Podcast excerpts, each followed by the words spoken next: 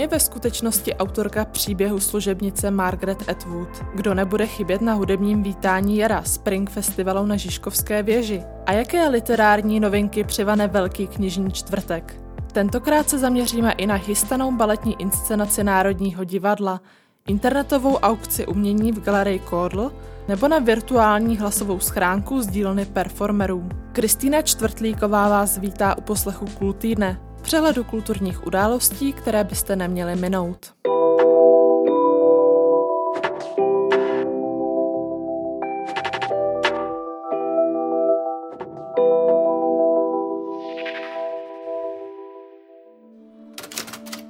A chair, a table, a lamp. Above on the white ceiling, a relief ornament in the shape of a wreath.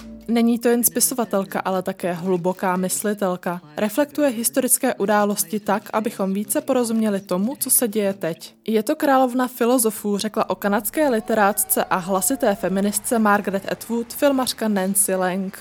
Spolu s režisérem Petrem Raymontem natočila o světoznámé autorce dystopického románu Příběh služebnice dokumentární portrét s podtitulem Moc slov. Životopisný snímek, který měl světovou premiéru koncem předloňského roku, míří ve čtvrtek 18. února na platformu HBO Go.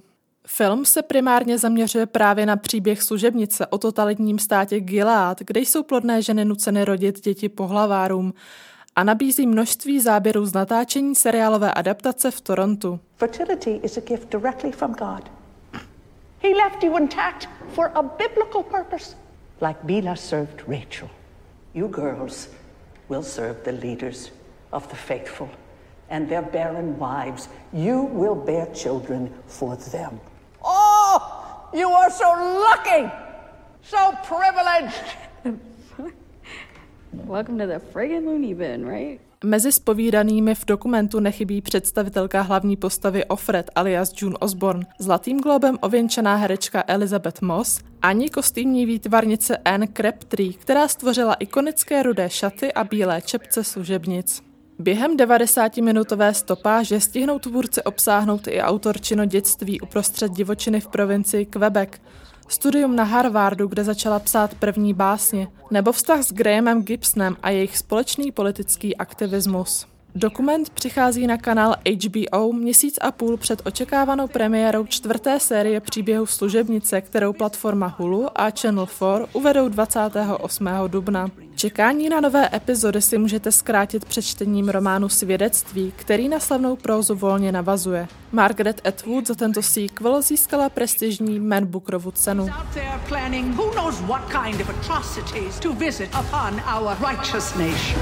Find her and bring her to me.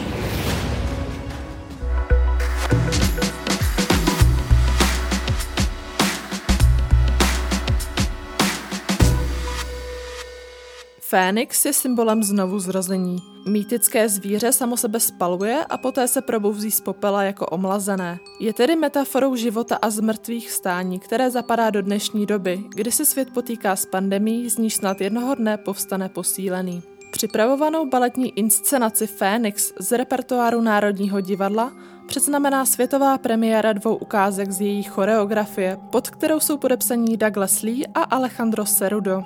Oba s pražským baletním souborem spolupracují od loňského léta, kdy už cvičili v rouškách, zkoušeli v menších skupinkách a pečlivě dbali o své zdraví, aby covidová doba nezvítězila nad uměním a živým divadlem.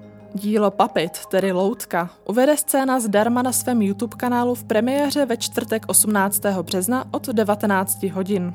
Tvůrce v tanci zkoumá možnosti používání vnější síly, která umělcem pohybuje a ohýbá ho až do nepřirozených úhlů.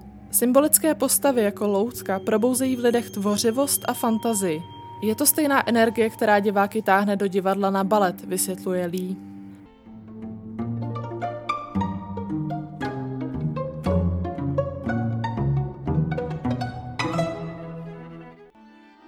Druhý počin, nazvaný Dos Soles Solos, což by se dalo volně přeložit jako dvě samotná slunce, bude následovat o týden později ve stejný čas. Serudo se v něm nechal inspirovat citátem amerického tuláka Chrisa McCandlose, který je hlavní postavou věhlasné knihy i filmu Útěk do divočiny. Životní radost se rodí z nových zážitků. Neexistuje větší potěšení, než mít před sebou horizont, který se neustále mění a na němž každý den vychází nové, jiné slunce, říká dobrodruh.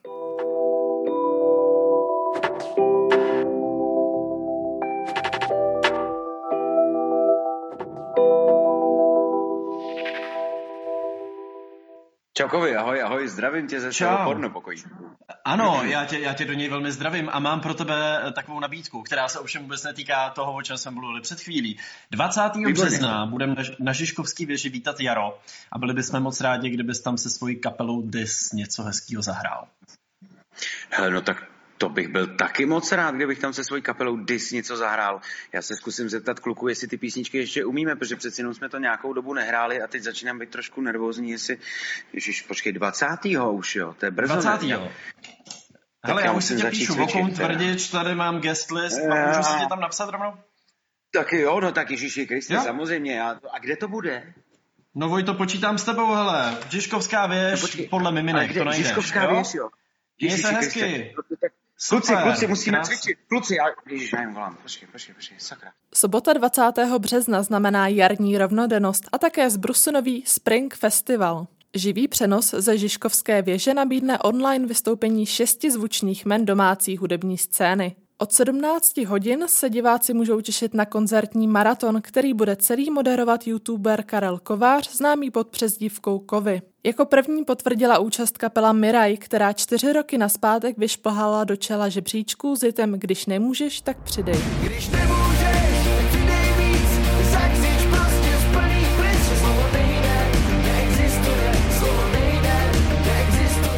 Vystoupení následně oznámil David Kolar se svým bandem. Ten v loňském roce vydal trojici politicky laděných singlů Planeta bez paměti, Pouta a My se vám ozveme.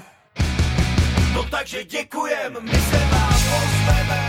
V line-upu festivalu se objeví i Vojtěch Kotek se svým uskupením Dis a hned po něm účast slíbila také držitelka stříbrného slavíka Eva Farna. Dalším potvrzeným jménem je skupina MIG-21 v čele s Jiřím Macháčkem, která loni vydala skladbu Hej kámo z kompilační desky Hity a Rarity.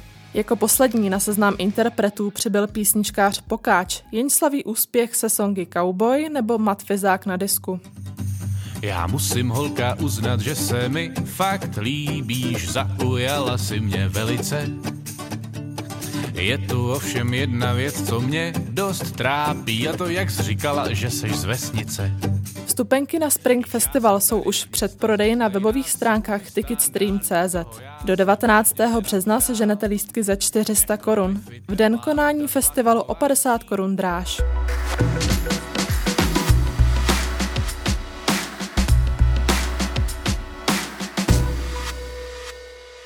Aukce uměleckých děl se vzhledem ke stávajícím opatřením přesouvají do online prostoru. Nejinak je tomu v případě dražby galerie Kordl, která pro tyto účely nedávno spustila specializovaný web artslimit.com. Nyní zde probíhá jarní aukce s kolekcí umění od 19. století z přesahy do současnosti, kde mohou zájemci přihazovat do neděle 28. března do 15. hodiny.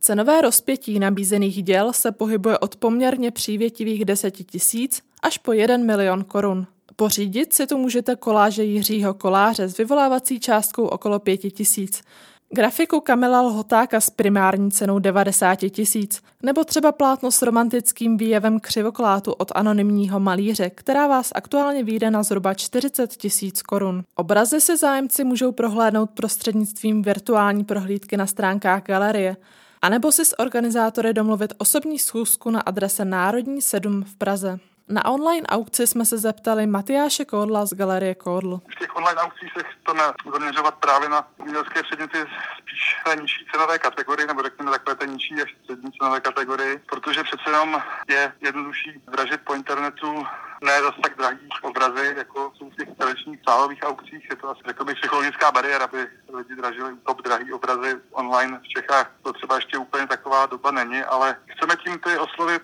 i trochu jinou klientelu, vlastně lidi, kteří třeba nemají opravdu ty prostředky na to si kupovat díla za 100 tisíce nebo miliony, ale chtějí si pořídit prostě hezký obraz, originál za v podstatě kolikrát cenu, která, kterou by dali i za nějaký lepší plagát. Říká Matyáš Kódl.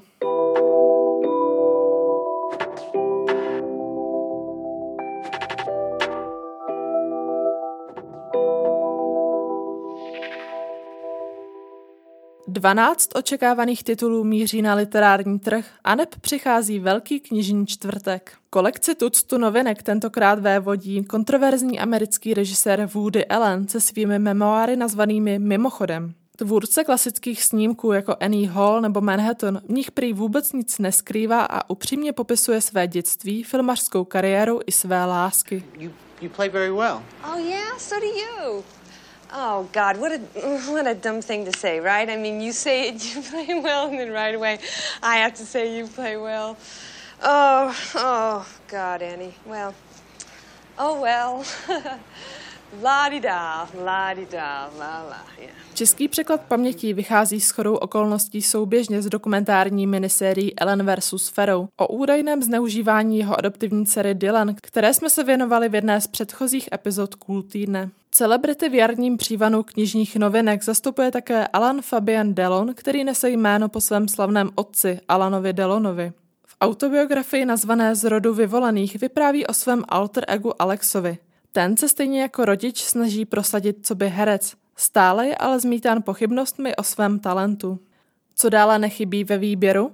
Slovenský mistr strachu Josef Karika napsal mysteriózní thriller Smršť, v němž zkoumá polský fenomén halného větru, který prý způsobuje zvýšený počet nehod i sebevražd. Irská kyberpsycholožka Mary Aiken analyzuje neblahý vliv digitálních technologií na děti v knize Nebezpečný efekt. Ne o dětech, ale pro děti je určena moderní zálesácká příručka Mazej ven z pera Catherine Ert. Once upon a time you dressed so fine Through the bumps of dime in your prime Then you 25. červen roku 1965 se zapsal jako den, kdy se Bob Dylan dal na elektrickou kytaru. Své o tom ví americký hudební publicista Elijah Welt. Britsko-francouzský spisovatel Philip Sands zase rekonstruuje příběh předního nacisty Ota von Wechtera. Do prostředí stalinské smetánky zavádí čtenáře Ukrajinka Mira Jakovenkova, která v knize Agnesa vypráví o ženě sovětského důstojníka, jež ze společenského výsluní spadla po popravě svého manžela na samé dno. Studenou válku reflektuje také anglický autor Ian McGregor, mapující historii slavného hraničního přechodu Checkpoint Charlie na pomezí východního a západního Berlína. Nakonec tu máme trojici domácích literátů. František Šmehlík slyší jeleny zpívat.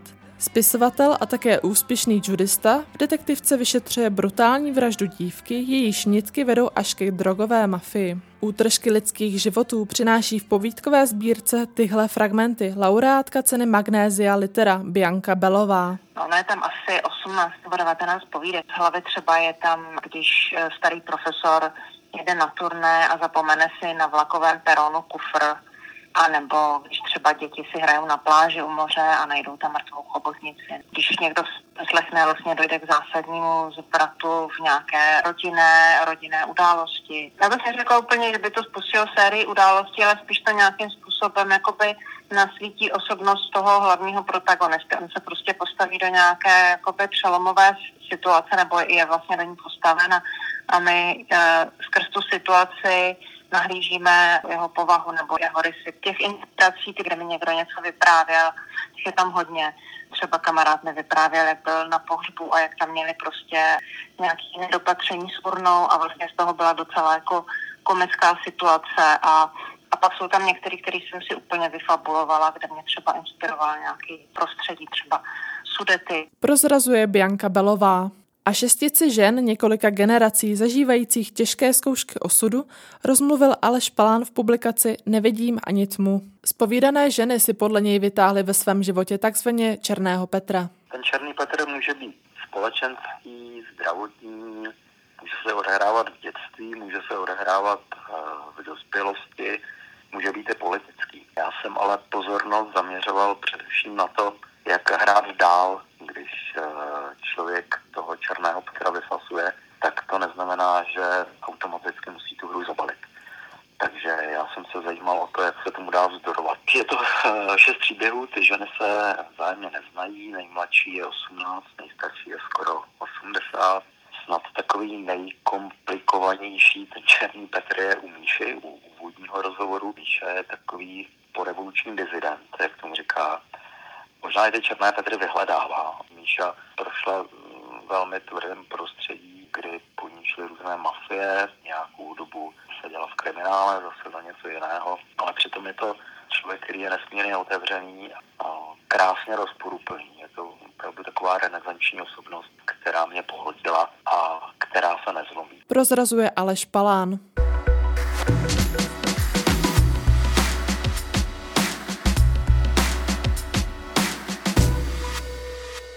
A na závěr pro vás máme zajímavost. Netradiční způsob komunikace v koronavirových časech nově nabízí tvůrčí platforma Temporary Collective. Ačkoliv se skupina zaměřuje převážně na tanec a divadlo, tentokrát přináší virtuální hlasovou schránku nazvanou Voices, kterou najdete na jejich webových stránkách pod záložkou projekty. Každé úterý mezi 18. hodinou a půl 11. večer může do hlasovky kdokoliv nahrát svou osobní audiosprávu a sdílet tak s ostatními své myšlenky, emoce i frustrace spojené nejenom s vleklou pandemí COVID-19. Podle autorů nejde o sociální síť ani četovací místnost s rychlými odezvami. Cílem je naopak zpomalení až zastavení v překotné době, které odkazuje k fenoménu vzkazů v láhvi nebo telefonních záznamníků. A to je z nového Cool týdne vše. Od mikrofonu se loučí Kristýna Čtvrtlíková a příští pondělí zase naslyšenou.